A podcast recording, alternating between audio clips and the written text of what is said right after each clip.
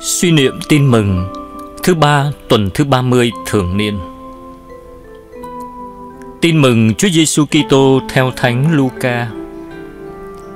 Vậy người nói Nước Thiên Chúa giống cái gì đây? Tôi phải ví nước ấy với cái gì? Nước Thiên Chúa giống như chuyện một hạt cải người nọ lấy gieo trong vườn mình. Nó lớn lên và trở thành cây, chim trời làm tổ trên cành được. Người lại nói, tôi phải ví nước Thiên Chúa với cái gì? Nước Thiên Chúa giống như chuyện nắm men bà kia lấy vùi vào ba thúng bột cho đến khi tất cả bột dậy men. Sứ điệp Nước Thiên Chúa hiện nay tuy nhỏ bé nhưng vẫn không ngừng lớn lên và đang âm thầm biến đổi thế giới.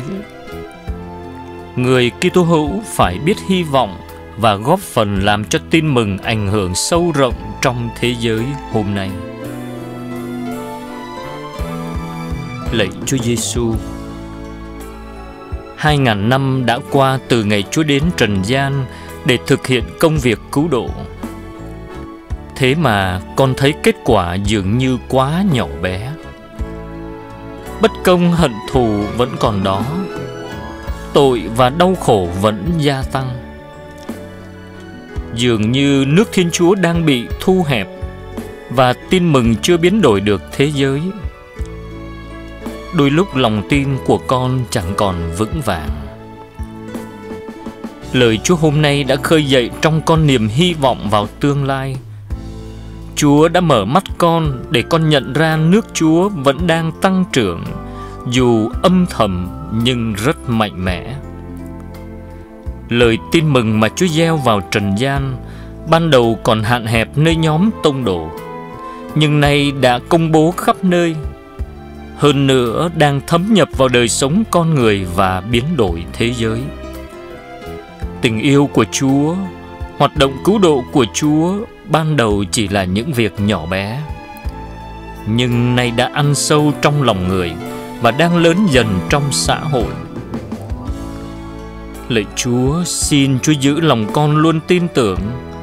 Xin đừng để con thất vọng và mất kiên nhẫn. Xin giúp con biết góp phần làm dậy men tin mừng trong cuộc sống. Xin cho con biết sống tin mừng hàng ngày. Con tin rằng những việc tốt con làm, dù chỉ là việc âm thầm nhỏ bé, nhưng sẽ lan rộng và biến đổi gia đình con và xã hội ngày càng tốt đẹp hơn.